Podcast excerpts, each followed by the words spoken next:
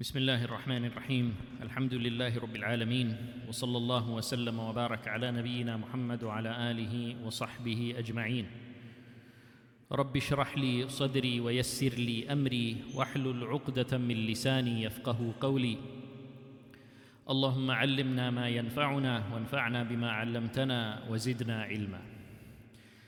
Last week we spoke about how the Muslims started to conquer the fortresses of Khaibar, one by one. We mentioned that there were 8 main fortresses in the city.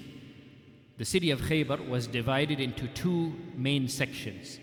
The first section of the city had 5 fortresses, and the second section of the city had 3 fortresses, for a total of 8 main fortresses of the city. So last week we spoke about how the Muslims were able to conquer the first 2 fortresses of the first section of the city. So they conquered the fortress of An-Na'im, and then after that they conquered the fortress of As-Sa'b ibn Mu'adh. So in the second fortress, the fortress of As-Sa'b, they found lots of food, and they also found heavy military equipment. And that was military equipment that the Jews had prepared with the intention of taking it to Medina to attack the Muslims. So the Prophet ﷺ and the Muslims, after they conquered the fortress of As-Sa'b, they found that military equipment inside this fortress. And among this military equipment, there were catapults. Catapult is a device that you can use to launch objects into the enemy territory. You can launch fire or you can launch stones into the enemy territory using these catapults. So they found the catapults there, and they also found some push vehicles that were armored so that these vehicles could be used to advance upon the enemy territory and attack. So they found these types of military equipment in this fort. So after the second fort was conquered, the Jews, they escaped and they fled towards the third fortress, and that was the fortress of Az-Zubayr. So now this time the Jews, they learned their lesson. In the first fortress that they were in, An-Na'im, they opened the fortress and they tried to attack, and eventually the Muslims were able to enter that fortress. Also for the second fortress, the Jews eventually they came out and the Muslims were able to attack and they were able to enter the fortress. So now in the third fortress, the Jews decided, look, this time we're just going to stay inside the fortress. We're not going to open the gate, because every time we open the gate, that is what eventually leads the Muslims to finally come in and infiltrate the fortress. So if we keep the fortress closed and we just never open it up, then they will not be able to come in. So this was their new strategy for the third fortress, the fortress of Az-Zubayr. So they decided to stay inside no matter what happens. So the Muslims, they surrounded the fortress and they waited for the Jews to come out to attack, but the Jews didn't come out. They just stayed inside. And this fortress also, the fortress of Az-Zubayr, it was one of the strongest fortresses. It was built out of stone. So it was one of the strongest fortresses, and it was also on top of a mountain. It was on top of a mountain, so it was difficult to even come around and surround that fortress. So it was very well protected and it was very strongly fortified, and the Jews decided that we have enough supplies in here, we have food in here, we are not going to open this fortress no matter what. Let the Muslims stay outside and let them wait. We're not going to come out. When the Muslims would try to come near the fortress, when they would climb that mountain, that was difficult even to climb. So when the Muslims tried to climb and get near the fortress, the Jews would shoot at them with arrows and they would throw stones at them. So it was a very difficult situation for the Muslims. So this lasted for a while. This lasted for 3 days. And the Muslims started to think, how are we going to do this one? How are we going to conquer this fortress? We're having a hard time. So after 3 days of no progress, a Jewish man came out of that fortress. One man, he came out of the fortress. A Jewish man by the name of Ghazal. So Ghazal, he came out of the fortress and he asked to meet the Prophet ﷺ. So the Muslims took him to the Prophet ﷺ, and the Prophet ﷺ asked him, "Ma wara'ak?" What have you left behind? What do they have in that fortress? And the man said, Ghazal, he said, they have enough food and supplies in the fortress to last for a year. And this fortress is very strong and it's very well protected, and there is no way you will be able to penetrate this fortress. So then the Prophet ﷺ said to this man, are you trying to scare me? Are you trying to scare me? Allah subhanahu wa ta'ala has promised me that I will conquer Khaybar. So I know that the promise of Allah subhanahu wa ta'ala is true. So don't try to scare me. It's not going to work. So then Ghazal, he said, I know you are going to conquer Khaybar. That's why I came out here.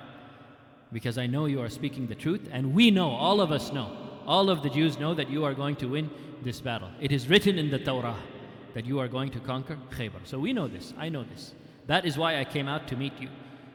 The reason why I came out to meet you is because I want a promise of safety from you, for myself and for my family. And I want you to allow me to keep all of my wealth as well.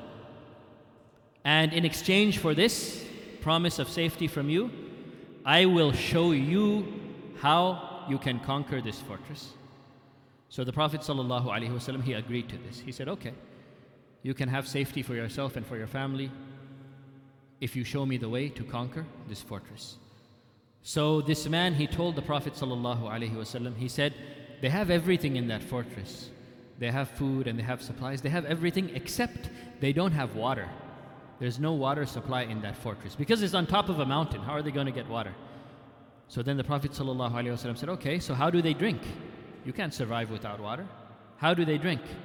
And then Ghazal, he said to the Prophet ﷺ, there is a secret tunnel under the fortress.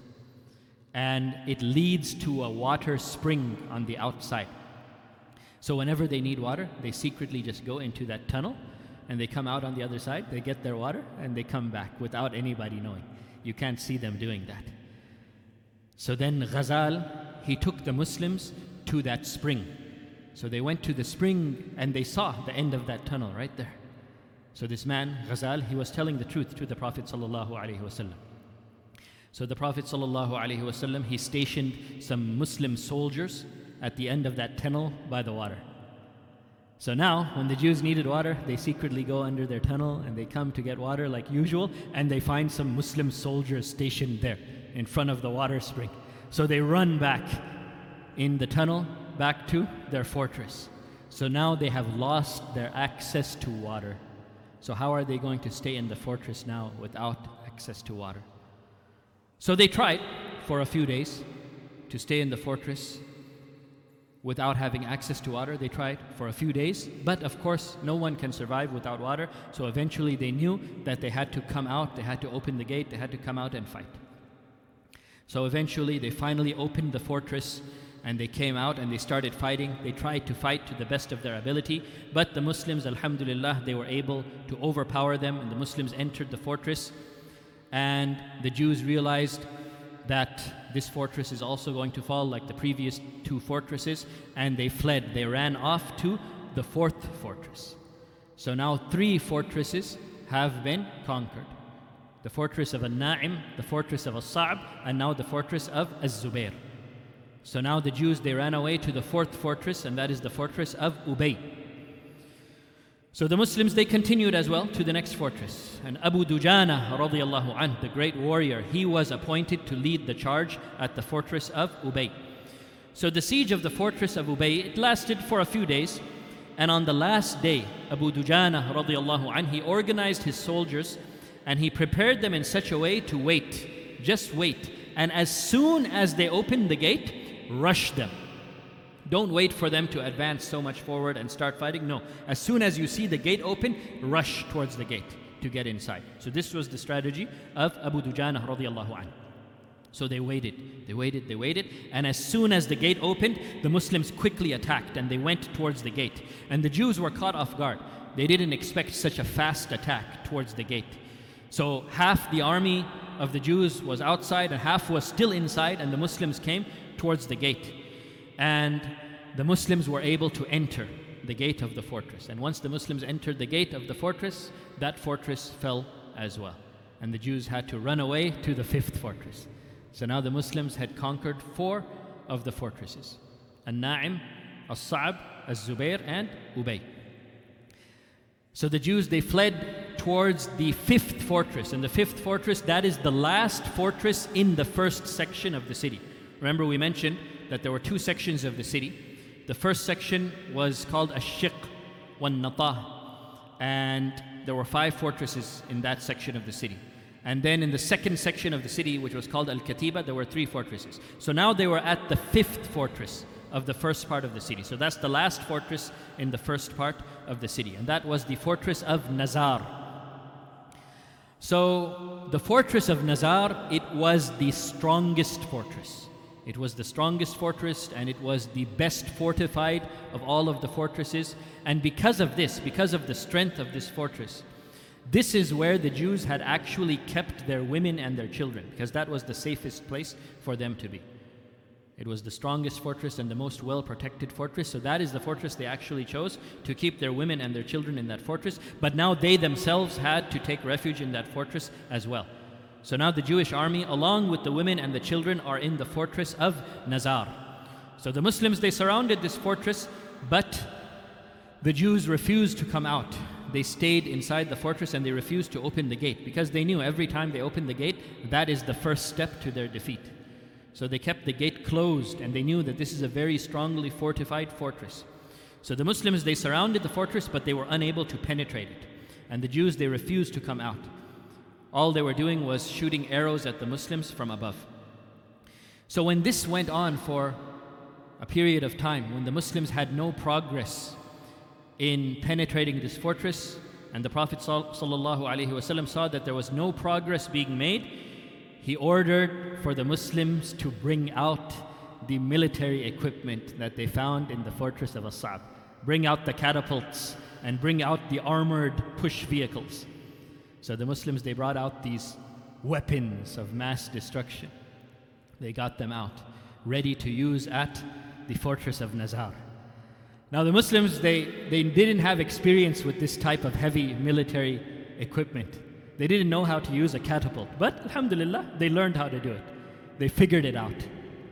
So they started launching attacks at the fortress with the catapult on one side and with the armored vehicles on the other side. So now the Jews were on the defensive. They had to defend themselves. So part of the army was defending against the attacks of the catapult, and part of the army was defending against the attacks of the armored vehicles. So the Prophet ﷺ, he ordered that the catapult be used again and again and again at the same point, not at different points of the fortress, but keep shooting, keep launching to the same part of the fortress. So when you keep hitting the same place again and again and again, it will destroy that part of the structure and the wall will fall down. So this is what the Prophet ﷺ ordered for the Muslims to do. So that is exactly what they did. They kept launching at one part of the fortress with the catapult. And eventually the wall started to crumble. And the Jews knew that they would not be able to hold off this attack any longer. They knew that this was the fall of the fifth fortress, the last fortress of this section of the city. So the Jews, they fled. They ran away from this fortress and they went to the next section. They went to the section of Al-Katiba, the second section of the city. They fled for their lives. And they actually abandoned their women and their children in the fortress. They fled for their own lives and they abandoned the women and the children in the fortress. So when the Muslims entered the fortress, they took the people who were in that fortress as prisoners. The women and the children, they took them as slaves. And when the women were distributed to the Sahaba, Safiya bint Huyay, she came in the portion of the Sahabi Dihya al-Kalbi radiyallahu anhu. Now Safiya bint Huyay, who was she? She was the daughter of Huyay ibn Akhtab. And Huyay ibn Akhtab was one of the kings of the Jews. He was the leader of Banu Nadir. He was not alive at this time, but in his lifetime, he was the leader of the tribe of Banu Nadir. So basically, he was the head of all of the Jews of the Arabian Peninsula, Huyay ibn Akhtab. So to recap a little bit of the history here, Remember Banu Nadir, this was one of the Jewish tribes that lived in Medina. When the Prophet ﷺ came to Medina, when he made hijrah to Medina, there were 3 Jewish tribes living in the city. And Banu Nadir was one of those tribes. But they were expelled from Medina for breaking their treaty with the Prophet ﷺ a few years earlier. They were expelled from Medina for breaking their treaty with the Prophet ﷺ. They actually had plotted to assassinate the Prophet ﷺ, but their plot failed and they were expelled from Al-Madinah, the tribe of Banu Nadir. And Huyay ibn Akhtab was the head of that tribe. So they were expelled from Medina and they relocated to Khaibar. So while they were in Khaibar, their plotting against the Muslims still didn't end. It was actually the tribe of Banu Nadir who came up with the idea of Al-Ahzab. They came up with the idea of making this confederation, that all of the enemies of the Muslims should come together and form one army and attack Medina. So they were the ones who came up with the idea of the confederation. They were able to bring Quraysh and Ghatafan and Banu Murrah and other tribes into this big alliance, and they went to attack Medina. And we spoke about that when we spoke about the Battle of Al-Khandaq. But they failed in that battle, and the Muslims, alhamdulillah, were victorious. So the enmity of this tribe towards the Muslims, the enmity of Banu Nadir towards the Muslims, was intense and it was extreme. And during this alliance, when Banu Nadir had created this alliance with the enemies of Islam, Huyay ibn Akhtab, the leader of Banu Nadir, he himself, he went to the tribe of Bani Qurayza. Bani Qurayza was one of the other tribes that was in Medina. So Huyay ibn Akhtab of Banu Nadir, he approached the leaders of Bani Qurayza and he convinced them to break their treaty with the Prophet ﷺ as well. And he was able to convince them to break their treaty with the Prophet ﷺ. And he promised them, he said, whatever happens to you, I will stay with you. So eventually, when the Muslims were victorious in the battle of Al-Khandaq, the Prophet ﷺ, he went to punish Bani Qurayza for their treachery, and Huyay ibn Akhtab, he was with them. And it was decided that all of the men of Bani Qurayza would be executed for treason. And Huyay ibn Akhtab, even though he was from Banu Nadir, he was with Bani Qurayza in this situation at this time. So he was executed along with them. So this was Huyay ibn Akhtab, the leader of Banu Nadir, the leader of the Jews of the Arabian Peninsula. This was his end, right? So now this is a few years later in Khaybar. And the daughter of Huyay ibn Akhtab, Safiya bint Huyay, she was one of the captives that was taken from the fortress of Nazar.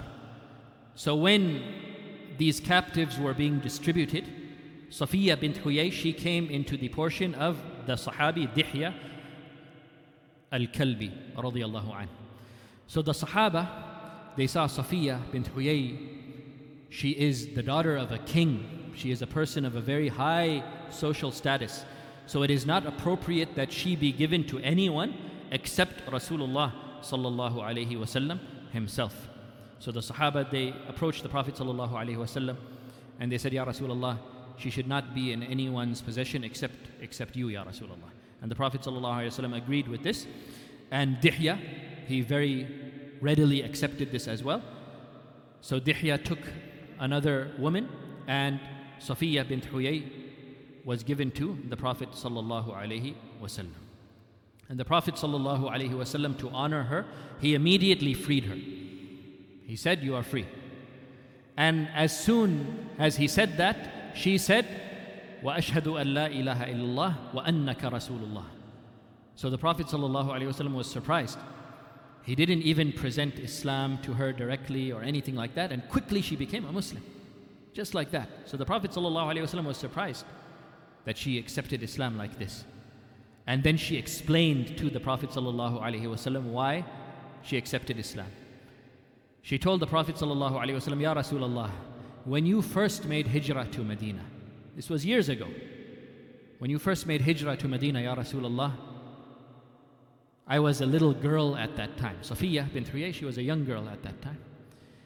And she said, my father, Huyay ibn Akhtab, and my uncle, Abu Yasir ibn Akhtab, they had a conversation amongst each other. And it was decided that my father, Huyay, he would go to see you and meet you and listen to you, to see if you were the prophet that was prophesied in the Torah. They knew that it was time for a prophet to come. So my father decided to go and listen to you and see you, to see if you were the prophet that was mentioned in the Torah. So my father, he went and he listened to you. And then he came back. And then my uncle Abu Yasir, he said to him, "Ahuwa huwa? Is it him? Is he the prophet that is mentioned in our scripture?" And my father Huyay, he said, "Huwa huwa wa Rabbil Yahud. By the Lord of the Jews, by Allah, it is him. He is the one who is mentioned in our scripture. He is the true messenger that has been prophesied in the Torah." So then Abu Yasir, he asked Huyay, "So what do you want to do? What are you going to do now?" And Huyay ibn Akhtab, he said, "Azamtu ala adawatihi abad ad-dahr. I will be his enemy until the end of time." So this conversation is going on between Huyay ibn Akhtab and his brother Abu Yasir ibn Akhtab, and Safiya, the daughter of Huyay, she overhears this whole conversation.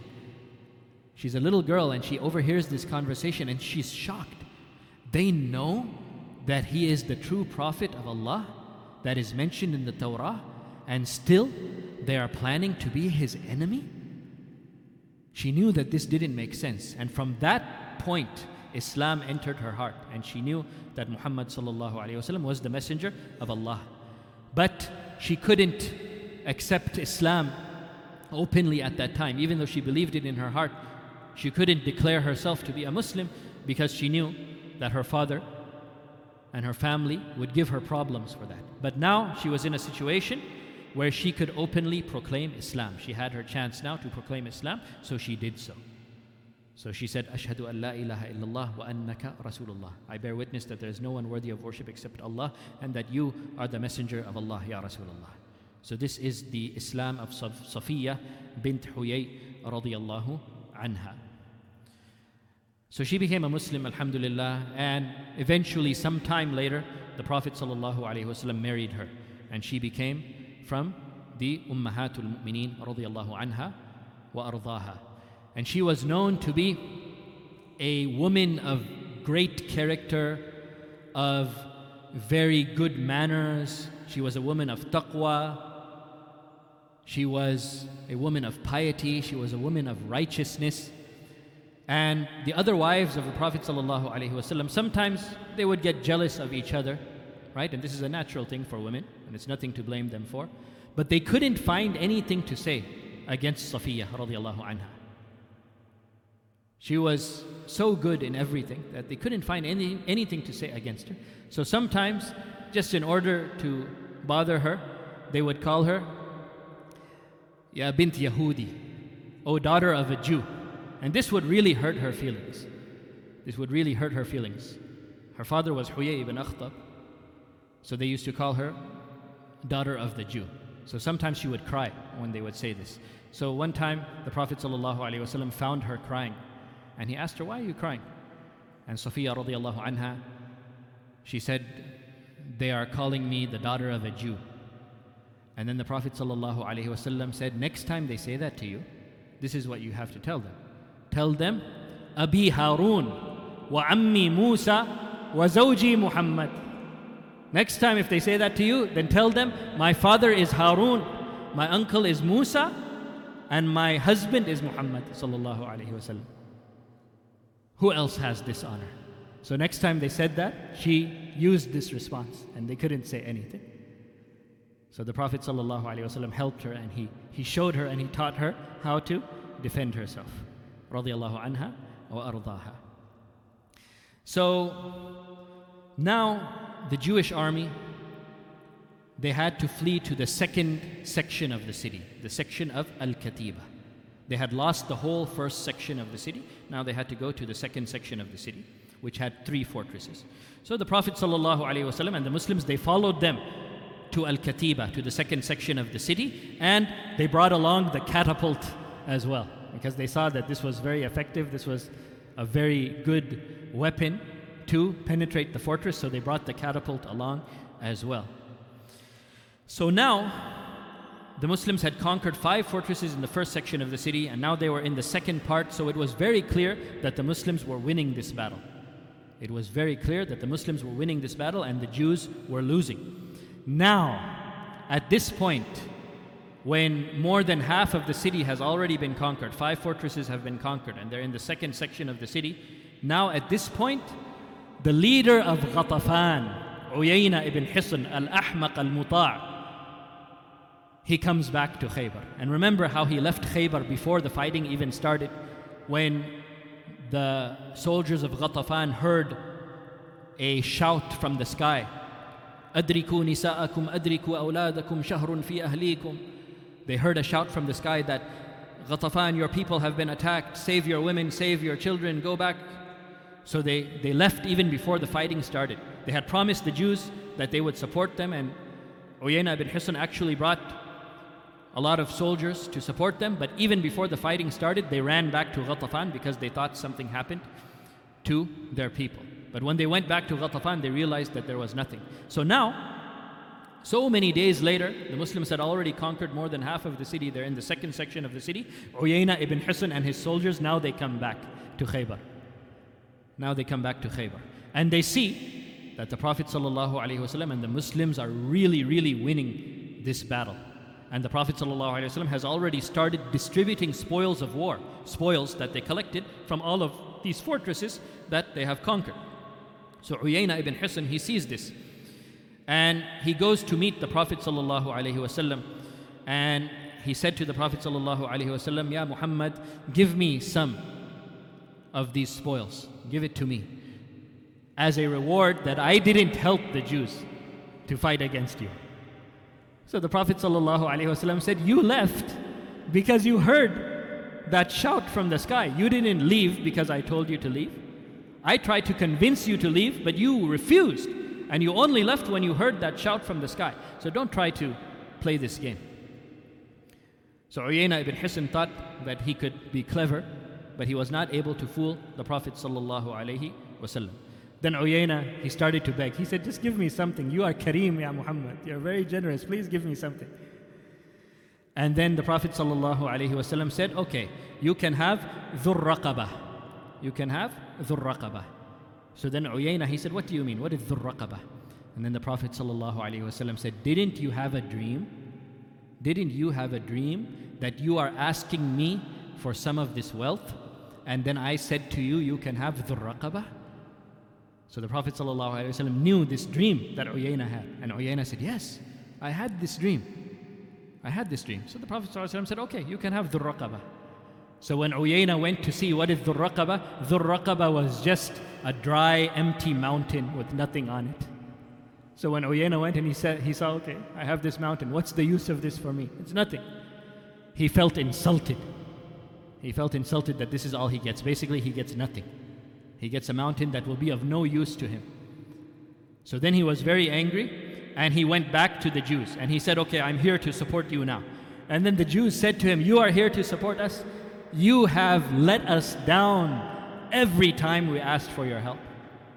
In the battle of Al-Ahzab, the battle of Khandaq, you left with your soldiers.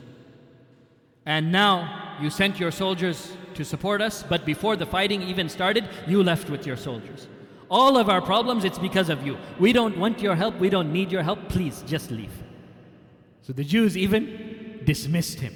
So now he was being insulted and he was being reprimanded from all sides. So he had to leave with nothing. So this is Uyayna ibn Hisn, also known as Al-Ahmaq al-Muta'a, the fool who is obeyed by his people.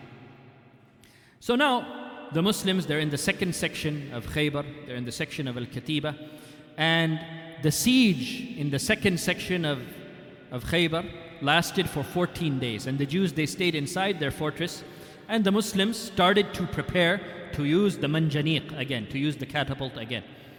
Now Kinana ibn Rabi' ibn Abil Huqayq, who is the leader now of Banu Nadir, one of the leaders of the Jews. He was very scared. He couldn't even function properly, and he was physically actually shaking out of fear.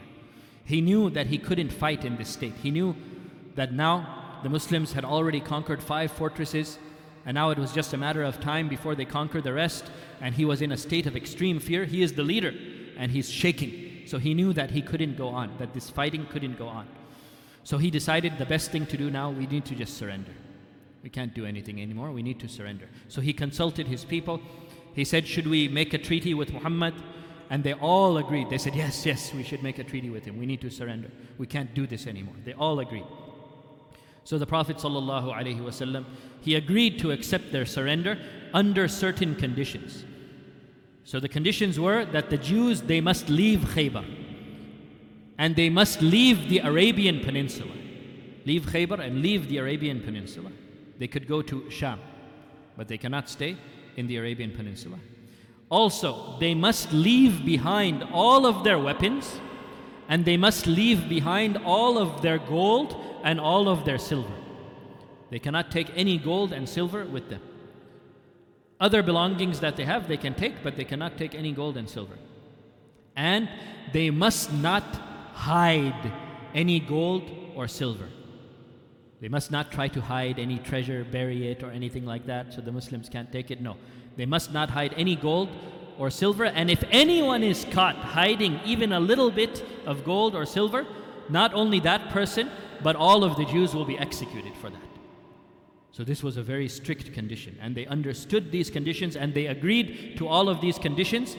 And Kinana ibn Rabi' ibn Abil Huqayq, the leader of the Jews, he signed this treaty, and he agreed to all of these conditions, and all of the Jews, they agreed to the conditions. So the Jews now, they opened all of the fortresses, they left their weapons, they left their gold, they left their silver for the Muslims to take. So this was a huge ghanima. This was huge spoils of war for the Muslims. The Muslims had never had this type of wealth before. Since the beginning of the messengership of the Prophet ﷺ, the Muslims had never had this type of wealth before that they had when they conquered Khaybar. Huge amount of wealth. Ibn Umar radiallahu anh, he said, we never ate our fill.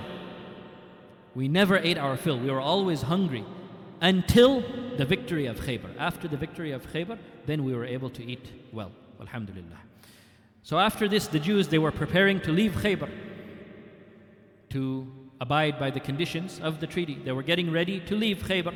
But then they thought of another solution that they could present to the Prophet ﷺ instead of leaving Khaybar. So they went to the Prophet ﷺ, they approached him, and they said, Ya Muhammad, we know these farms and we know this land better than you and your people. We will be able to cultivate this land better than you guys can cultivate it. So just let us stay and cultivate the land as your workers. You are the owners of the land, but let us just stay as your workers and let us cultivate the land for you, and you give us a percentage of the yield. Give us a percentage of the fruits as our payment for cultivating the land for you. So it's your land, you are the owners, but we are working for you, and as a payment we just get a percentage of the fruits. So the Prophet ﷺ, he agreed to this. He said, okay, you can stay and you can work on the land, but the land is the property of the Muslims. You can stay in the homes here, but the homes are the property of the Muslims, and you are staying in those homes with permission of the Muslims. You don't own anything, you don't own any property, but you are just staying here with our permission and as our workers. And as a payment for your work on the land, you will get 50% of the yield. So this was a very generous offer by the Prophet ﷺ. So now the Jews were allowed to stay in Khaybar. They didn't have to leave, so they were very happy. They were very happy to accept this settlement. All right. Now going back a little bit, a few years back, when Banu Nadir, when they were expelled from Al-Madinah, Huyay ibn Akhtab and Banu Nadir, his tribe, they were expelled from Medina and they went to Khaybar. When they left Medina, Huyay ibn Akhtab, he had a huge treasure with him. He left Medina with a huge treasure of gold and silver, and he took that with him when he was expelled from Medina. So the Prophet ﷺ at Khaybar, he was expecting to find this treasure. Now Huyay ibn Akhtab was dead, but the Prophet ﷺ was expecting that he must have left this treasure with someone there, maybe with Kinana ibn Rabi' ibn Abil Huqayq, that was the son-in-law of Huyay ibn Akhtab. So the Prophet ﷺ was expecting to find the treasure of Huyay ibn Akhtab, the huge treasure of Huyay ibn Akhtab in Khaybar, but he didn't find it. But then a man came to the Prophet ﷺ, a man from the Jews, he came to the Prophet ﷺ, and he said, I am seeing Kinana ibn Rabi' ibn Abil Huqayq and his brother Rabi' ibn Abil Huqayq. I'm seeing these two brothers, they are hanging around some part of the wreckage, an area where there is wreckage, they're hanging around there and they're doing something suspicious over there. So this man, he informed the Prophet ﷺ about this. So the Prophet ﷺ confronted Kinana and he asked him about the treasure. He asked him, where is the treasure of Huyay ibn Akhtab? And Kinana said, I have no idea. I have no knowledge about this. And the Prophet ﷺ said, remember the conditions of the treaty. If you have hidden it, then you will be killed and your people will be killed. And Kinana, he promised, he said, no, I have no idea, I don't have this treasure. So then the Prophet ﷺ ordered for the area of that wreckage where they were suspiciously hanging around, the Prophet ﷺ ordered for that area to be dug up. And they dug it up, and what did they find? They found the treasure of Huyay ibn Akhtab, full of gold and silver. And the Prophet ﷺ asked Kinana, Ya Kinana, ma hadha? What is this, Ya Kinana? And Kinana started shaking out of fear. He knew that this is it, that he had broken the condition of the treaty, and he knew that this is the time for his execution, and he feared that all of the Jews of Khaybar are going to be executed as well because of this. So he started to shake in fear, and he started to apologize to the Prophet ﷺ, but the Prophet ﷺ ordered for the execution of Kinana ibn Rabi' and his brother Rabi' ibn Rabi', both of them. But out of his mercy, the Prophet ﷺ, he spared the rest of the Jews, even though from the conditions of the treaty was that if anyone is found hiding anything, then the Jews, all of them, will be executed. But the Prophet ﷺ did not implement that out of his mercy. Rather, he only killed the ones who were guilty of this crime, Kinana and his brother Rabi'. So they were executed. So now the Jews were very happy that the Prophet ﷺ spared them from being executed. Even though they agreed that if this happens, they would be executed, the Prophet ﷺ spared them from that. So they were very happy. So one of the Jewish women, Zainab bint al-Harith, she invited the Prophet ﷺ to a feast. And she said to him, Ya Muhammad, you could have killed us. We agreed to those conditions, so you could have killed us, but you spared us. You let us live. So to show our gratitude, I want to invite you to a feast. I want to prepare a feast for you. And I want you and your companions to come and eat from that feast as a show of our gratitude towards you. So this was a woman named Zainab bint al-Harith. So the Prophet ﷺ accepted this invitation. So Zainab bint al-Harith, she cooked a goat. She prepared this goat for the feast, and she asked the companions of the Prophet ﷺ, what is the favorite part of the animal that the Prophet ﷺ likes to eat? And the companions told her, he likes the shoulder. So Zainab bint al-Harith, she prepared this goat and she poisoned it. She put poison in it, and she put extra poison in the shoulder because she wanted the Prophet ﷺ to eat that, and she wanted to actually kill him. Wal-iyadhu billah. This was her intention. So she prepared the feast, and the Prophet ﷺ and his companions sat down to eat. One of the companions of the Prophet ﷺ, named Bishr ibn al-Bara radiyallahu anhu, he took a bite. And the Prophet ﷺ put a morsel in his mouth, but then he spit it out, and he told his companions, Irfa'u aydiyakum, raise your hands, do not eat the meat, do not eat. And the Prophet ﷺ told his companions, this goat is poisoned. Then the Prophet ﷺ ordered for Zainab bint al-Harith to be brought to him. And he asked her, "Did you poison this goat?" And Zainab, she said, "Man akhbarak, who told you?" And the Prophet ﷺ said, "The arm of the goat told me." Even though this goat was dead and it was cooked, the arm of the goat itself informed the Prophet ﷺ, "I am poisoned, this goat is poisoned." So the Prophet ﷺ told her. And she said, "I wanted to kill you." So this is the attempt of the Jews on the life of the Prophet ﷺ.